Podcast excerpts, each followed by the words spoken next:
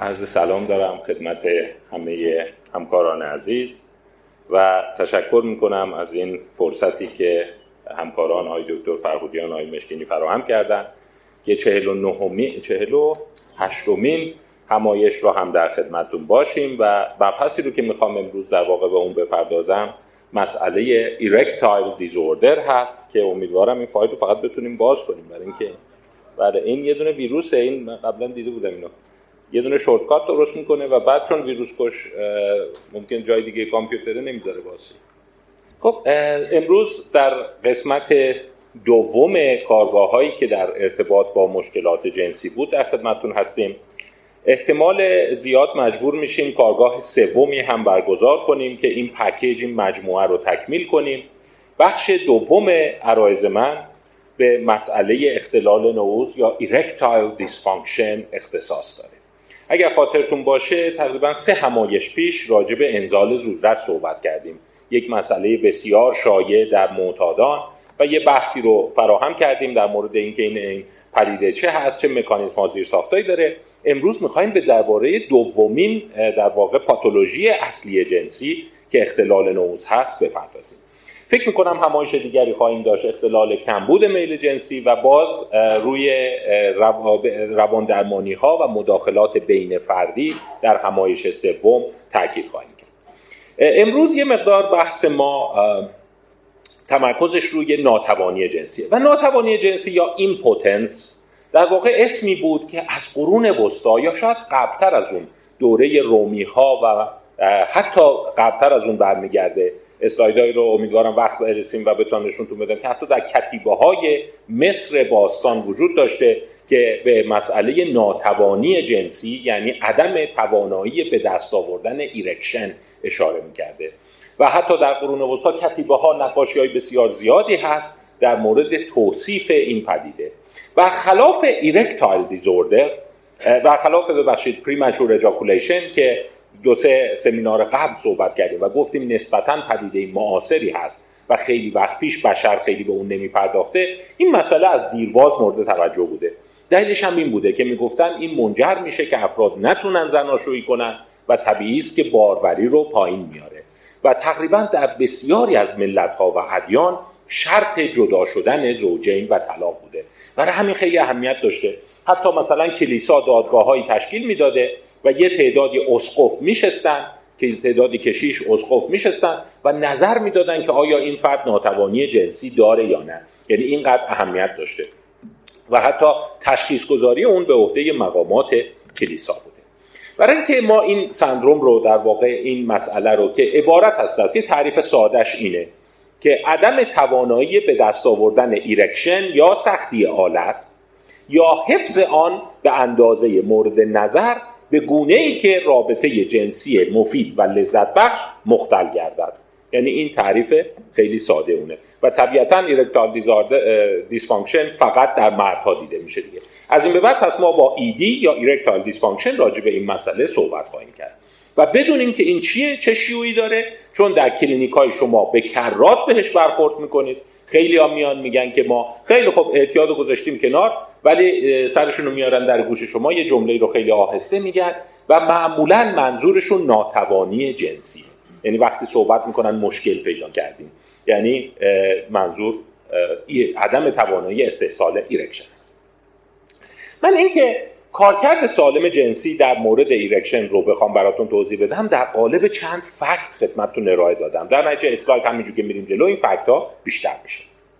fact اول یک erection مناسب یعنی erection ی که منجر به رابطه جنسی بشه و برای طرفین در واقع رابطه زناشویی لذت بخشی رو در واقع به ارمغان بیاره ناشی از تعامل عوامل پیچیده زیستی روانشناختی و بین فردی است. پس این اصل اول یعنی هر کسی میاد میگه من مشکل erection دارم سه تا پارامتر به صورت مکمل روی هم اثر می‌کنن. عوامل بیولوژیک عوامل شناختی عاطفی و عوامل بین فردی.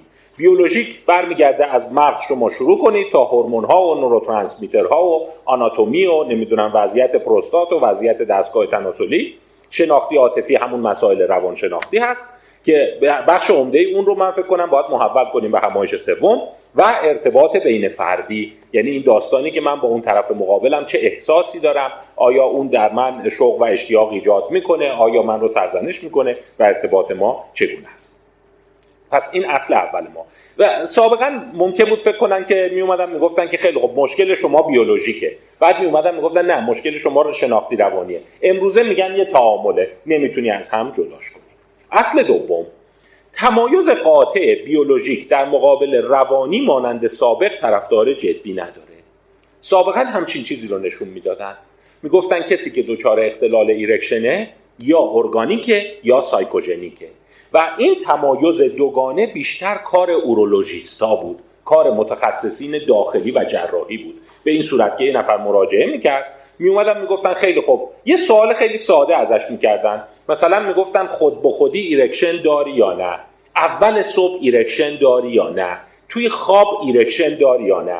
اگه طرف می‌گفت آره می‌گفتن خیلی خوب. پس ارگانیک نیست psychogenic ه. برو دنبال کارهای روانشناسی و روانپزشکی. اگه می‌گفت ندارم می‌گفت خیلی خوب. پس مسائل روانی نیست. بیا حتما مسائل ارگانیکه. پس اصل دومی که می‌خوایم به اون بپردازیم اینه این دوگانه دیگه صحت نداره.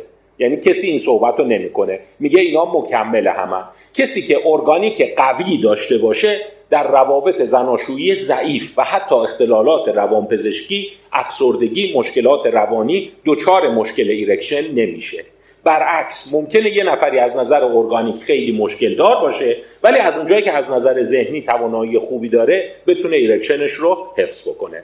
پس اصطلاحا گفته میشه این مدل روی هم تعامل دارن. دیگه جدا نیست. یا این یا اون نیست. این خیلی مهمه. ولی هنوز که هنوز شما می‌بینید تو درمونگاه نشستن مثل که دو تا در داره. مثلا سوالش هم همین سه تاست خود به خود erection داری یا نه؟ اول صبح erection داری یا نه؟ تو خواب erection داری یا نه؟ طرف اگه میگه آره میگه خیلی خوب برو اون طرف میشه روانشناس روانپزشک اون. اگه میگه نه میگه بیا برو اورولوژیست ببینته در صورتی که دیگه امروزه اینجوری نگاه نمی‌کنن. این اصل دوم. اینکه برای اینکه یه erection خوب شکل بگیره یک ارتباط جنسی بتونه دووم بیاره از نظر function کارکرد. میگن ارتباط عمیقی بین مغز هورمون ها ناقل های شیمیایی و اندام های جنسی وجود داره. یعنی همونطور که ما گفتیم عوامل بیولوژیک عوامل بین فردی و شناختی همچین تابلوی هم وجود داره. کسی که این نظریه رو خیلی خوب در واقع در روانپزشکی در اختلال جنسی در سکسولوژی جا انداخت فرانک آمبروز بیچ بود.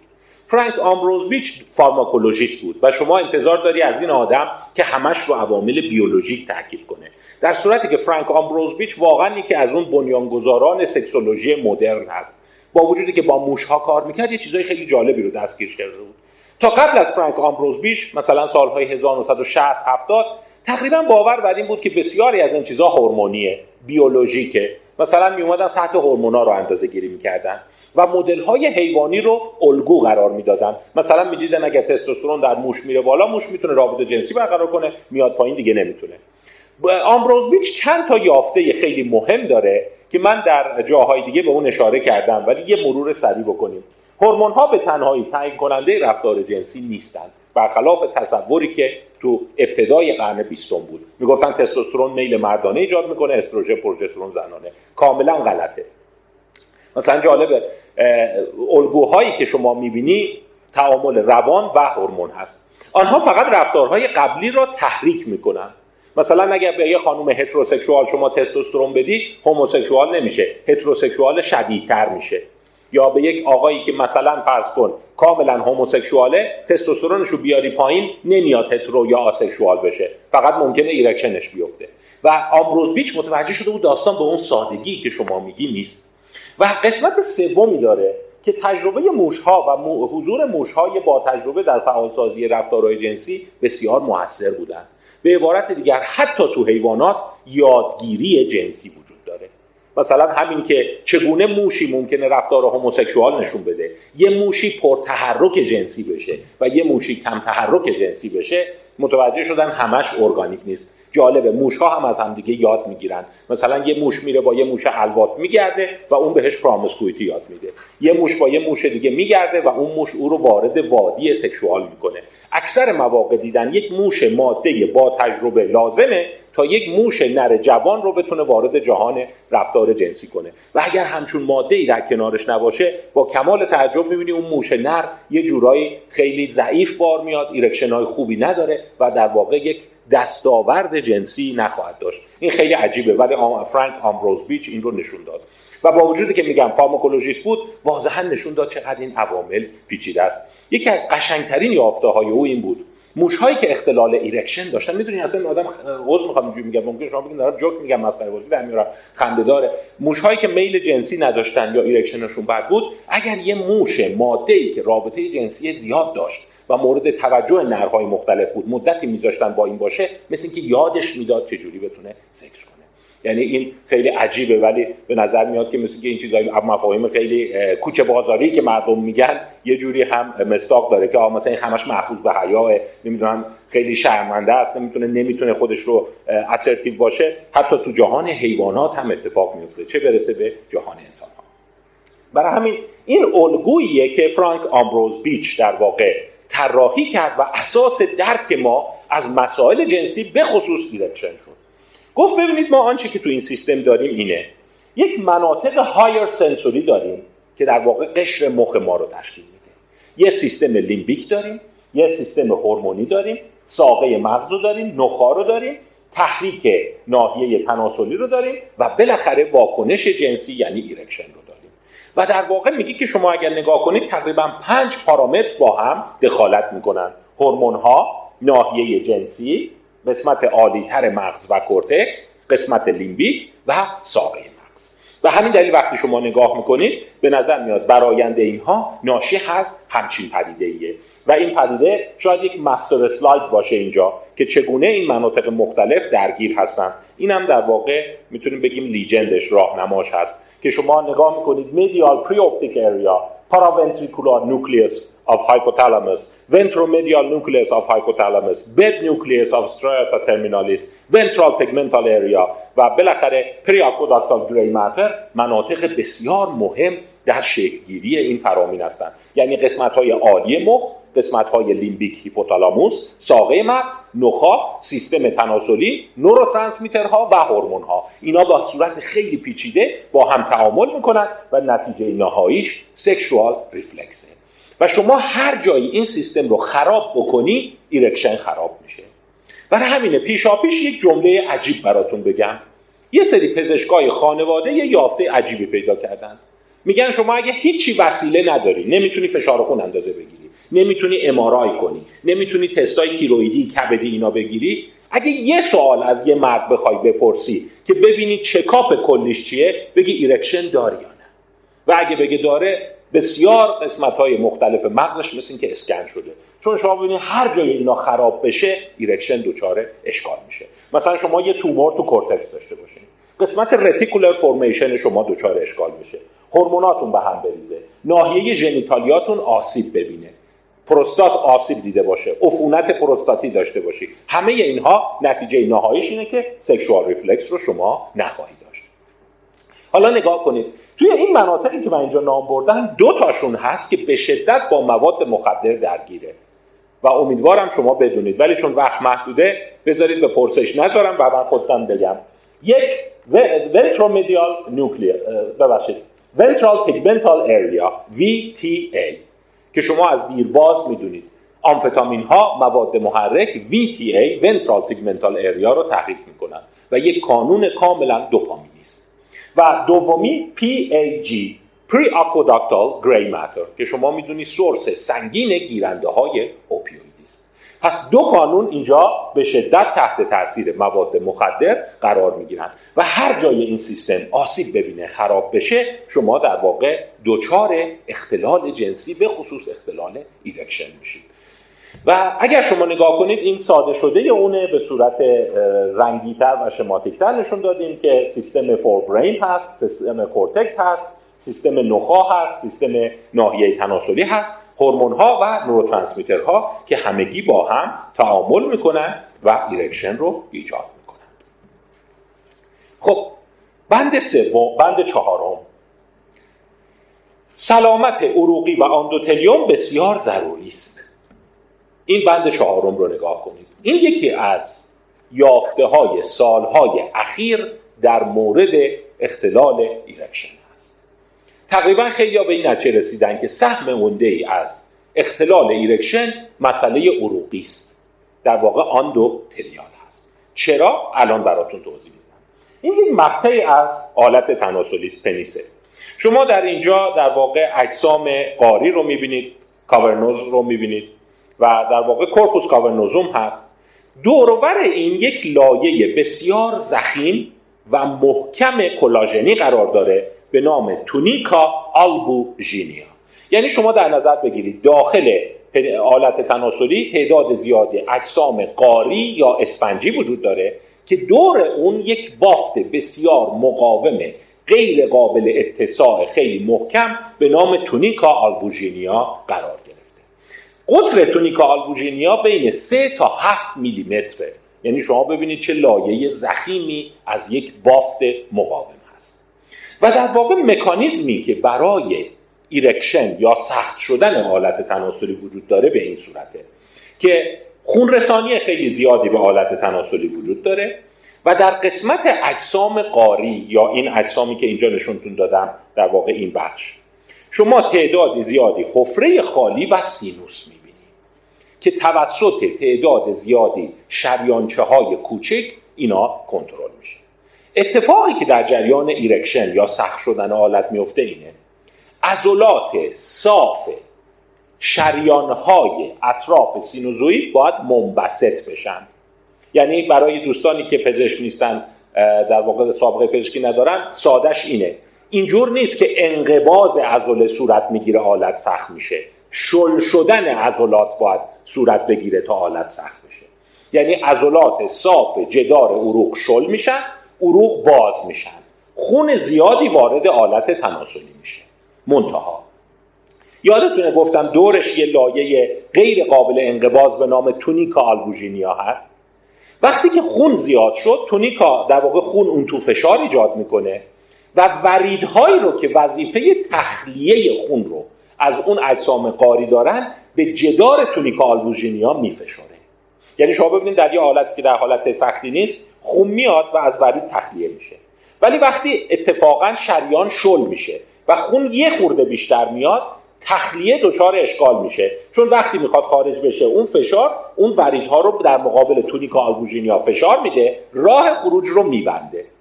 و راه خروج که بسته شد خون اون تو گیر میفته و به همین دلیل آلت سخت میشه.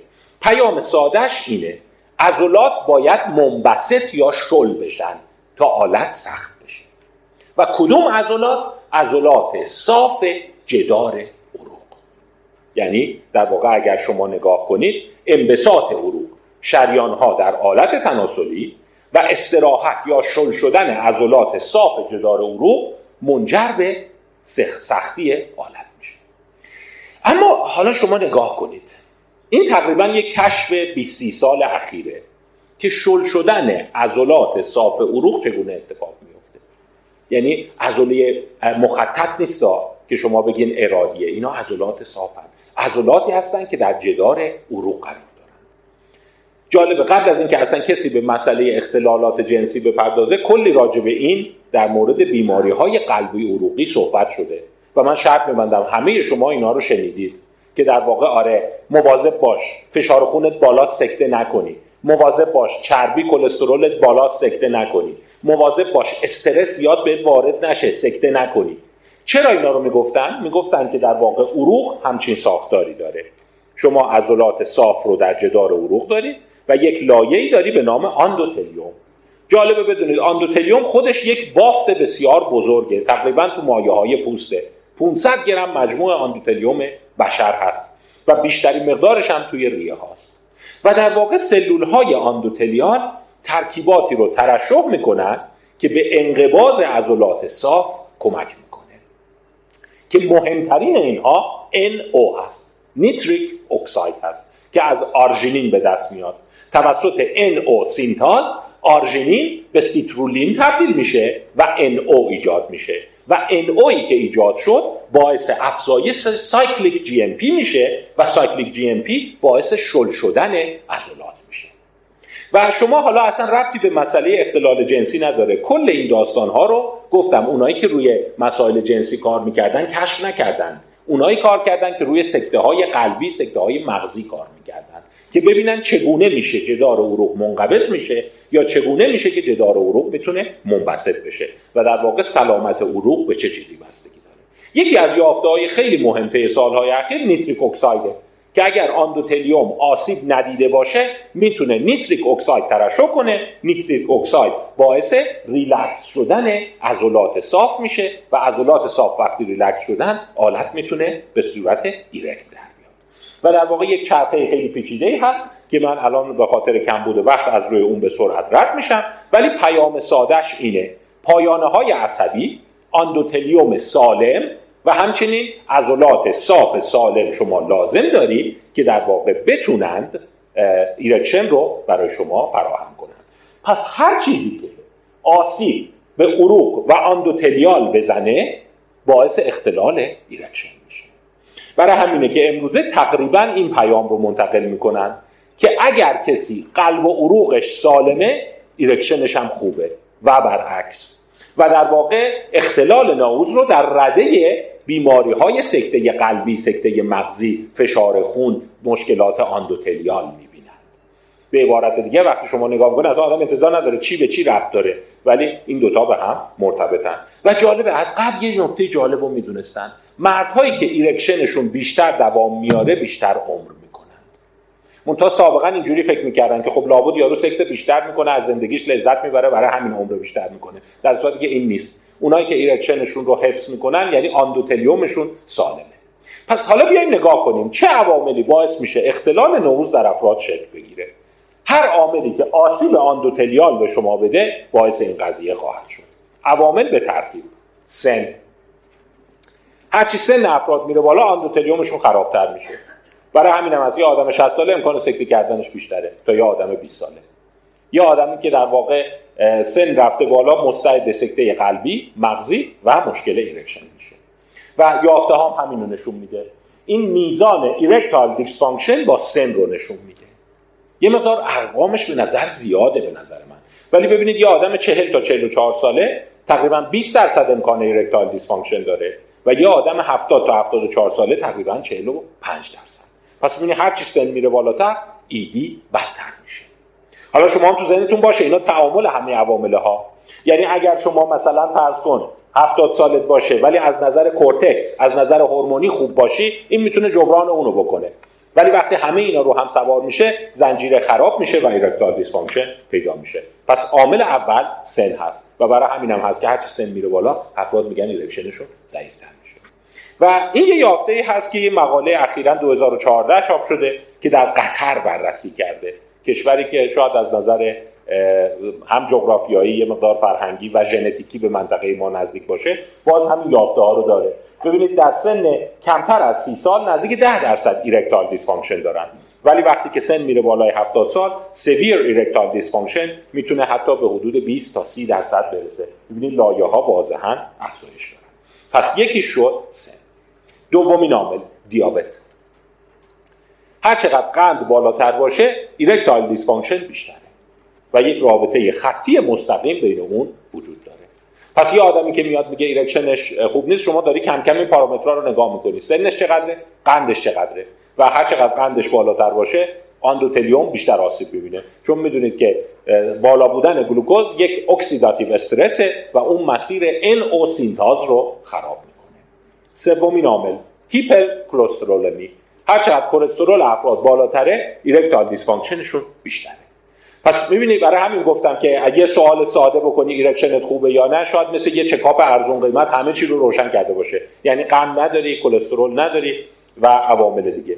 باز اینجا داریم می‌بینیم هر چقدر LDL بیشتره erectile dysfunction بیشتره هر چقدر HDL بیشتره erectile dysfunction پس شما حالا می‌تونید خودت کم کم عوامل درمانی رو هم نگاه کنید کنترل قند و کلسترول می‌تونه کلی اثر بذاره.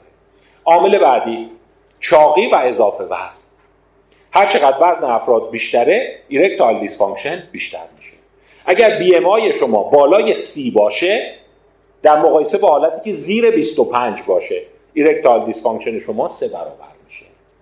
فکر کنم اینو بتونید بدونید دیگه. اصلا از دیرباز افزایش وزن کلسترول بالا دیابت با آسیب endothelial همراه بوده. عامل بعدی رژیم غذایی نامناسب. اینکه چی می‌خوری روی erection اثر می‌ذاره. چگونه؟ وقتی شما یک فست فود می‌خوری یک رژیمی که لیپید و در واقع قند بالا داره کربوهیدرات و لیپید بالا داره شما اول یک موج هیپرگلیسمی دارید و بعد یک موج هیپرلیپیدمی دارید موج هیپرگلیسمی شما یک oxidative stress ایجاد می‌کنه. و موج هیپرلیپیدمی شما مشکلات دیگری رو از جمله endothelial dysfunction و یه مقداری عناصر toxic ایجاد می‌کنه که باعث میشه nitric oxide کم بشه آندوتلین و آنژیوتانسین بالا بره. پس این غذاهای چرب و سنگین همونطور که باعث افزایش فشار خون و کوتاهی عمر میشن erection رو هم خراب می‌کنن.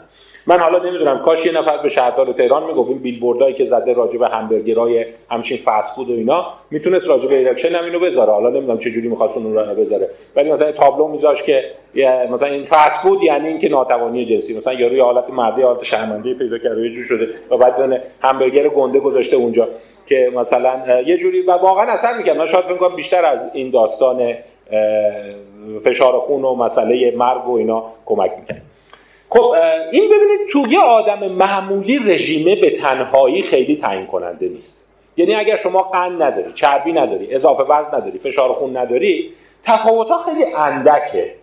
ولی در هر حال اونایی که اسیدهای چرب اشباع نشده بیشتر می‌خورن. سبزیجات بیشتر می‌خورن. ماهی و روغن زیتون بیشتر می‌خورن.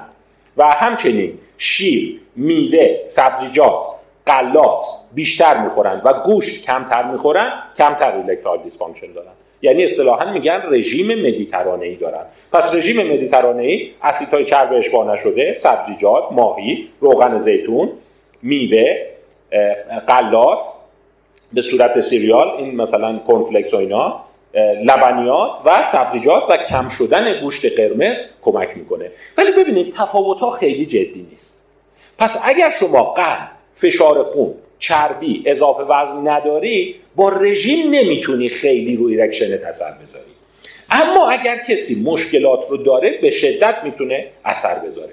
یعنی اگر کسی دچار metabolic syndrome ه اون موقع اصلاح رژیم غذاییش بی نهایت کمک می‌کنه در اینی که erection ش بهتر میشه مثلا در یه مطالعه نشون دادن که اگه شما افراد رو بذاری روی رژیم مدیترانه بعد از دو سال نه بعد از دو سال مقدار قابل توجهی مشکل ایرکشنشون بهتر میشه.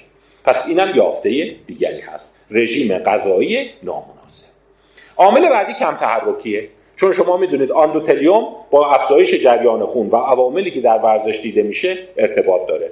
و این هم ارتباط کم تحرکی هست با مسئله erectile dysfunction.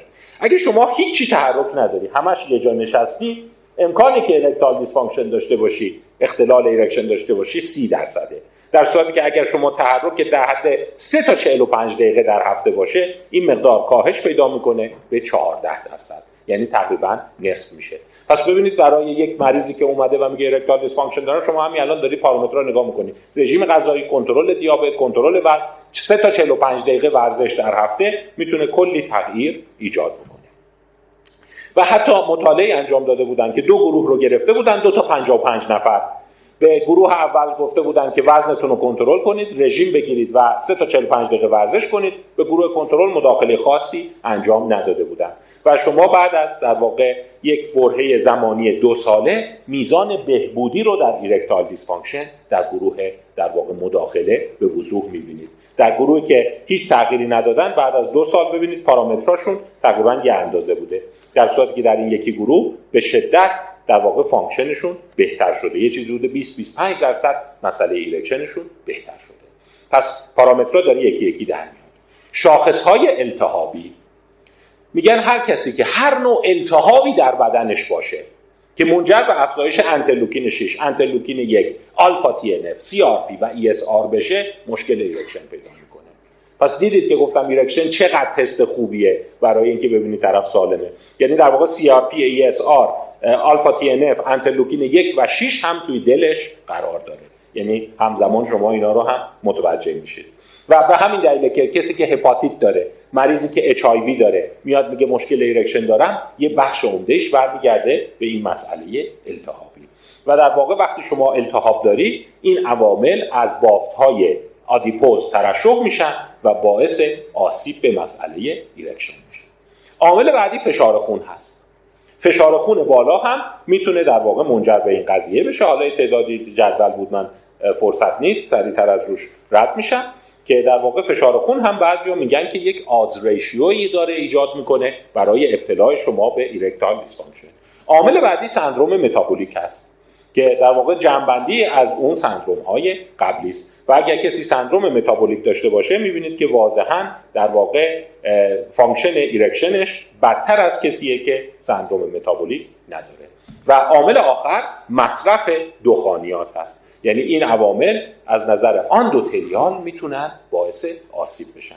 و شما خیلی جالبه. ببینید کاردیوواسکولار لیست خطرات قلبی عروقی چقدر شبیه خطرات ایدی هستن یعنی ریس فاکتورهای این دوتا عین همه. و در واقع میشه گفت بخش عمده از ایدی یک بیماری قلبی عروقی هست خب این پیام بعدی پس بخوایم نگاه کنیم ما چند تا اصل رو اینجا داشتیم که حالا یه اصل جدیدم اضافه می‌کنیم. بعد از مسئله endothelial سطح هورمون تستوسترون خیلی کلیدیه. یعنی پس ببینید چند تا پارامتر که داره اثر می‌ذاره روی اینی که شما در واقع چقدر ED خواهید حالا تستوسترون طی یک چرخی پیچیده به علت با ترشح ماده به نام kisspeptin از هیپوتالاموس جی ان ار ال اچ اف اس اچ ترشح میشه و میاد پایین و در واقع ریتم پالستایل ترشح جی ان ار اچ هست که این رو ایجاد می‌کنه. ولی نکات مهمی که راجع به تستوسترون باید بدونید اینه. اولا تستوسترون یک چرخه داره و بیشترین مقدار تستوسترون 6 صبح تا 10 صبح هست. پس تستوسترون یک چرخه داره که اوجش به حداقلش دو به یک هست. و وقتی نگاه می‌کنید این دو به یک در افراد ماکسیمومش 6 صبح تا ده صبح هست. حتی یه عده به شوخی می‌گفتن 6 صبح تا ده صبح خطرناکترین دوره مردا هست. برای که امکان جنگ افروزی و عصبانیت و پرخاشگری و ایناشون بیشتره تا حالتهای بعد از اون و نرمال های اینا این رقم ها رو ایجاد می‌کنه. افراد کودک و افرادی که اخته شدن یعنی تستیس ندارن. زیر چهار نانو مول در لیتر میزان مرزیش 8 تا 12 نانو موله و نرمالش 12 تا 40 نانو مول هست. پس متهم شماره دو بعد از آسیب قلبی عروقی مسئله تستوسترونه. خیلی ساده شما درخواست می‌کنید تستوسترون افراد رو اندازه بگیرید. تستوسترون total TT. اگر زیر 8 الی 12 نانومول در لیتر بود اون هم یک متهم در ایجاد erectile dysfunction اما یادتون هست گفتم عوامل رو هم همش اثر می‌ذاره؟ هیچ کدوم از اینا قطعی نیست. یه چیز خیلی عجیبی که از دربار روم قدیم می‌دونستن اینه که بعضی از این افرادی که ما بهشون میگیم خواجه اینا رو castrate می‌کردن اخته می‌کردن. بعضیشون اتفاقا erection های خیلی قوی داشتن. و حتی یه فیلمی هست اگه شما بریم ببینید فارینلی. یکی از این در واقع اخته شدگان بود که در دربارهای اروپایی میپلکید و پادشاه به خیال اینکه این اخته است و این توانایی جنسی نداره خیلی خیالش راحت بود اینو با همسرشون با دخترها اینا تنها میذاشتن و طرف به نظر میومد به شدت هم هایپرسکشوال بوده و با همه اینا ارتباط داشته چون اخته شده بودن این رقم حاملگی اتفاق نمیافتاد. در بعد از این مدت کاشف به عمل میاد که این چقدر اونجا داشته تو دربار بهش خوش میگذشته. در صورتی که سطح تستوسترون اون آدم در حد تستوسترون یه بچه 5 ساله است. عملا دیگه تستیسی نداره. پس می‌بینی این پارامترها همش نسبیه. ولی اگر کسی زیر 8 الا 12 نانومول در لیتر تستوسترونش باشه این یک متهم اصلی می‌تونه باشه. عواملی که باعث کاهش تستوسترون میشن در واقع می‌تونه ورزش طولانی و خسته کننده بیماری های مزمن هر بیماری مزمنی استرس بیهوشی بسیاری از داروها از جمله متادون و افزایش سن باشه. و همین دلیل شما در واقع حالا این بخش ما طب داخلی درس نمیدیم ولی خود این چپتر می‌تونه صد صفحه یک کتاب باشه که از عوامل توی مغز بگیر انواع عفونت ها هپاتیت انواع مشکلات داخلی انواع مشکلات متابولیک تستوسترون رو میندازه پایین. ولی نتیجه نهاییش یه چیزه هیپوگونادیسم یا کمبود تستوسترون یا پایین بودن تستوسترون پایینتر از 8 الی 12 نانومول در لیتر. قبل از اینکه بریم جلو یه نکته هم حواستون باشه. اون تستوسترون total بود دوستان تستوسترونی که ارزش داره تستوسترون آزاده free testosterone ه. تستوسترون در بدن در سه حالت دیده میشه. یکی bind شده به sex hormone binding globulin یکیش bind شده به آلبومین و یکیش free testosterone آزاد یک تا دو درصد total testosterone ه. برای همین ارقام در مورد تستوسترون آزاد فرق می‌کنه. میگن تستوسترون آزاد باید یه چیزی بالای 200 پیکومول در لیتر باشه. اون 8 الی 12 نانومول در لیتر بود. این 200 پیکومول در لیتره. یعنی تقریبا یه درصد یا دو درصد همون رقم هست. و واحد دیگه ای که وجود داره اینه. 280 نانوگرم در دسی لیتر یعنی اگر شما بخواید تبدیلش کنید این رقم رو هم در نظر بگیرید. پس حالا خود آزمایشگاه اون برگر رو به شما میده دیگه جلوش می‌نویسه. ولی در واقع حالا ارقامش شاید نیاز نباشه حفظ کنید. ولی پایین بودن تستوسترون از اون رنج 280 به قولی در یک واحد یا 200 پیکومول در لیتر در سیستم دیگر برای شما بسیار تعیین کننده است. پس متهم شماره دو شد تستوسترون برای اینکه وقت خیلی گرفته نشه و من فقط سریع رد بشم و ما طب داخلی هدفمون نیست تدریس کنیم متهم سوم پرولاکتینه. پرولاکتین بالا.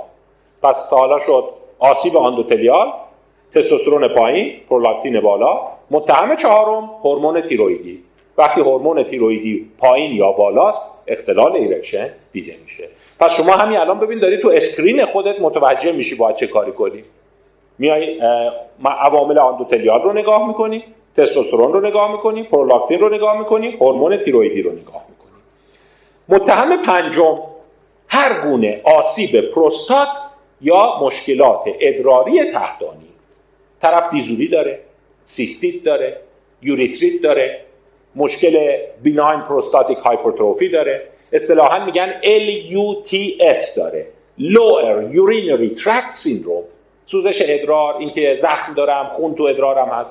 هر کدوم از اینها می‌تونه مشکل erection ایجاد کنه. پس این شد عامل پنجم. کتگوری گنده دیگه عامل ششم مواد افیونیه. مواد افیونی گفتیم روی پری آکوداکتال گری ماتر اثر می‌ذارن روی متابولیزم تستوسترون اثر می‌ذارن روی قسمت های مختلفی از مغز اثر می‌ذارن.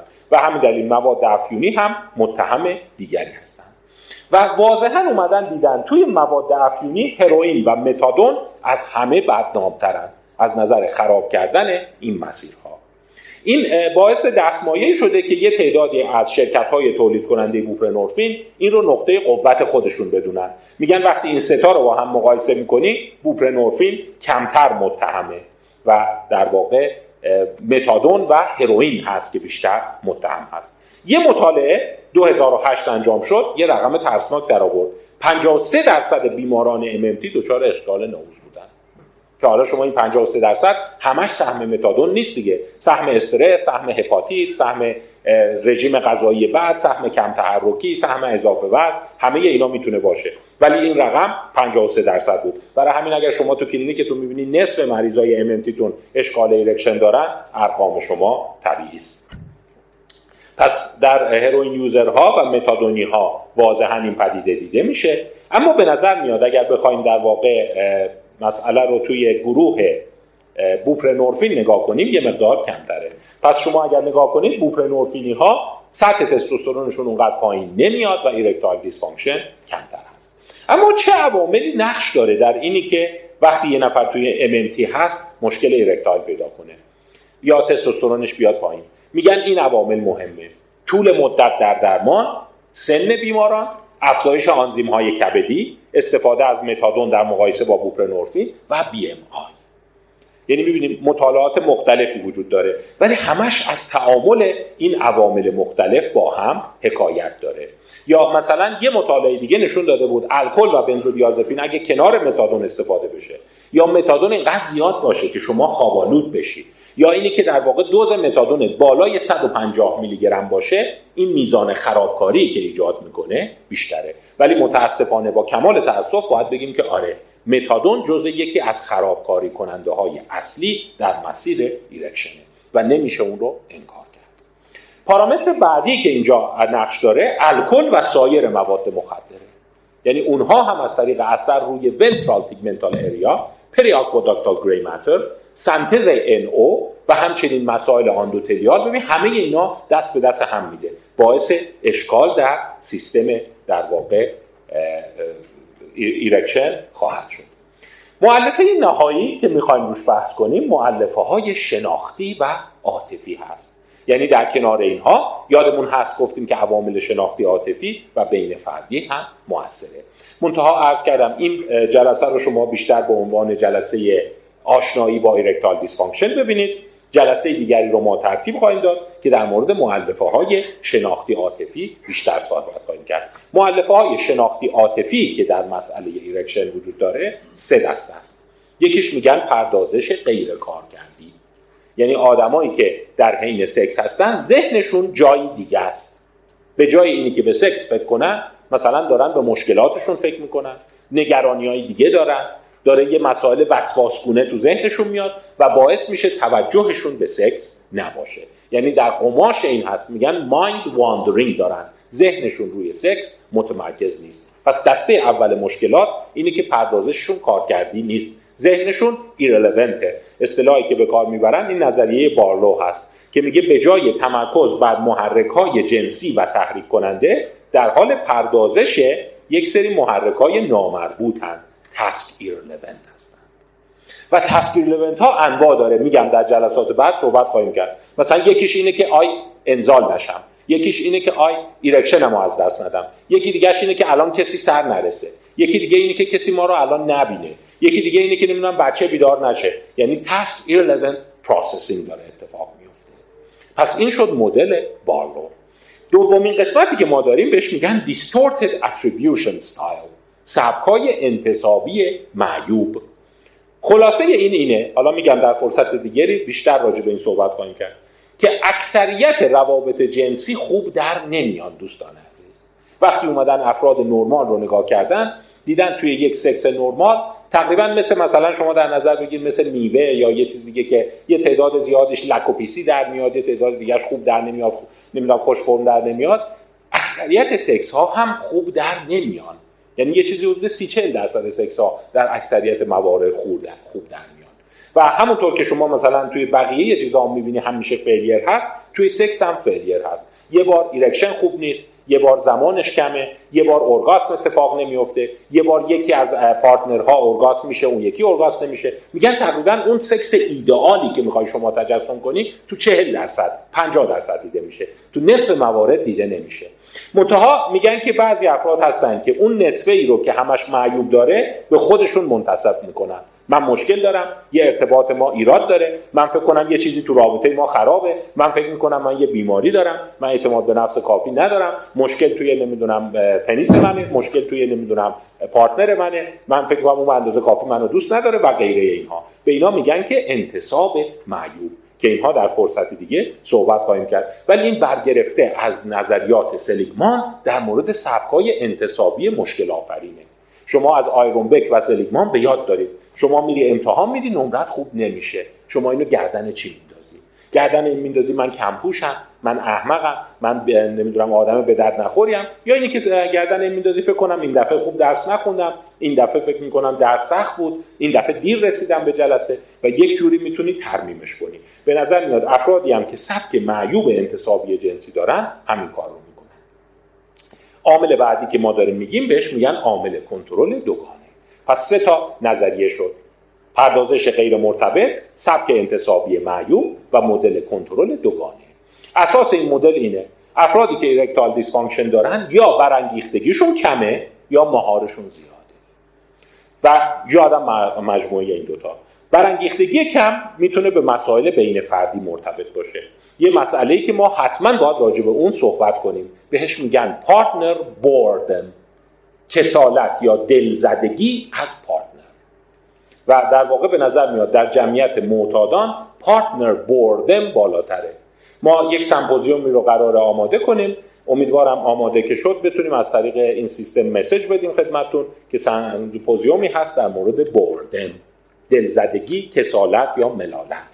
یک سمپوزیوم یه روزه خواهد بود. حالا نمی‌دونم محل برگزاریش کجا باشه و آیا تلفیقش بکنیم با این سمپوزیوم ها یا نه. ولی بهتون تاکید می‌کنم که لیترچر بوردم رو حتما بخونید. قسمت زیادی از مشکلاتی که ما در روابط بین فردی می‌بینیم از جمله مصرف مواد مخدر برمیگرده به اینکه دلمون رو زده. زندگی دلمون زده. همسرمون دلمون زده. این کار دلمون زده. اینجا که سر کلاس میشینیم حوصلهمون سر میره و میگن حوصله سر رفتن یکی از ابر پاتولوژی های بشری است. و اینکه یه بچه بتونه حوصلش سر نره تقریبا تضمینیه که رابطه جنسی خوب داره. تضمینیه اینی که مواد مصرف نمی‌کنه و تضمینیه اینی که تو درس و مشقش موفق میشه. ولی بچه که سر کلاس نشسته میگه همش حوصلم سر میره. نمی‌دونم معلم که حرف می‌زنه من همش ساعت رو نگاه می‌کنم کی میگذره. این بچه به احتمال زیاد باورتون شاید نشه ولی مصرف مواد اشکال جنسی رفتارهای پرخطر و بیماری های روانپزشکی در کمینشه. پس سمپوزیوم می‌خواهیم داشت در مورد boredom حالا نمی‌دونم اینجا مستقرش کنیم یا جای دیگه چون همش راجع به اعتیاد نیست. dual control model صحبتی که سر این داره میگه انسان ها برای اینکه erection شون حفظ بشه یا میل جنسیشون حفظ بشه مجموعی از برانگیختگی جنسی و مهارهای جنسی دارن اون مهارها مجموعی از مسائل اخلاقی، مسائل باوری، سنتی، تابوهای اجتماعی، تابوهای بین فردیه و برانگیختگی هم قسمتی از زندگی فانتزی، یادگیری ها و تغییرات اجتماعی هست. و برایند این دوتا در ED مختله. یعنی باعث میشه اینا نتونن به erection کامل برسن. یعنی یا افکار مهار کنندهشون زیاده یا افکار برانگیزاننده کمه و اون مهار کننده ها می‌تونه چند دسته باشه. مثلا نگرانی از بارداری نگرانی از امراض مقاربتی نگرانی از اینی که شریکشون رو دوست ندارن نگرانی از اینکه این رابطه آخرش چی میشه. همه اینها پارامترهای مهار کننده هستند که اینها در واقع نقشی دارن در مسئله در واقع میشه گفت حفظ و maintenance erection و بالاخره آخرین پارامتری که مطرح می‌کنن میگن مسائل فیزیولوژیک و آناتومیک ناحیه لگن هست. به خصوص هر نوع مشکلی که در ناحیه پرینه وجود داشته باشه یا آسیب هایی که به عضلات ischiocavernosus یا bulbocavernosus وارد شده باشه. حالا این می‌خواد تومور باشه می‌خواد مسائل عروقی باشه می‌خواد پلاکا باشه آسیب باشه صدمه باشه شکستگی باشه زخم باشه یا هر پارامتر دیگه پس دوستان عزیز از صحبت های این جلسه متوجه این میشیم که فعلا erectile dysfunction به شدت multifactorial ه همه عوامل رو هم اثر می‌ذارن و جالبه هیچ عاملی قطعی نیست. مثلا یه نفر ممکنه یک مهار جنسی خیلی قوی داشته باشه ولی اگر آندوتلیوم خوب داشته باشه. تستوسترونش خوب باشه پرولاکتینش پایین باشه خون رسانی آلت تناسلیش کافی باشه و در عین حال تحت تیروید و مشکلات دیگه هورمونی نداشته باشه می‌تونه با تحریک حسی کاملا erect بشه. و خودش هم میگه هرچند من هیچ میلی ندارم ولی erection م خود به خود اتفاق میفته. برعکس یه نفر ممکنه یک اشتیاق خیلی شدید جنسی داره ولی همه اون پارامتراش مختله و این آدم باز نتونه erection پیدا کنه. ولی اکثریت موارد تعامل بسیار پیچیده این پارامتراست که در جلسات درمانی آتی صحبت طرز approach شما رو دنبال خواهیم کرد. که شما یه آدمی که میاد جلو کدوم عوامل رو بچسبید. ولی فکر می‌کنم ذهن شما تقریبا الان دیگه در مسیر درست هدایت شده. یا آدمی که metabolic syndrome داره و تستوسترونش به واسطه مصرف متادون بالا افتاده زیر 8 تا 12 نانومول در لیتر شما طبعا می‌تونی حدس بزنی که متهم های اصلی کجا هستن و کدوم پارامترها رو ما باید اصلاح کنیم. خب این یک introduction ی به مسئله erectile dysfunction امیدوارم در قسمت های بعدی بتونیم این مباحث رو تکمیلشون کنیم. خیلی ممنون از توجه.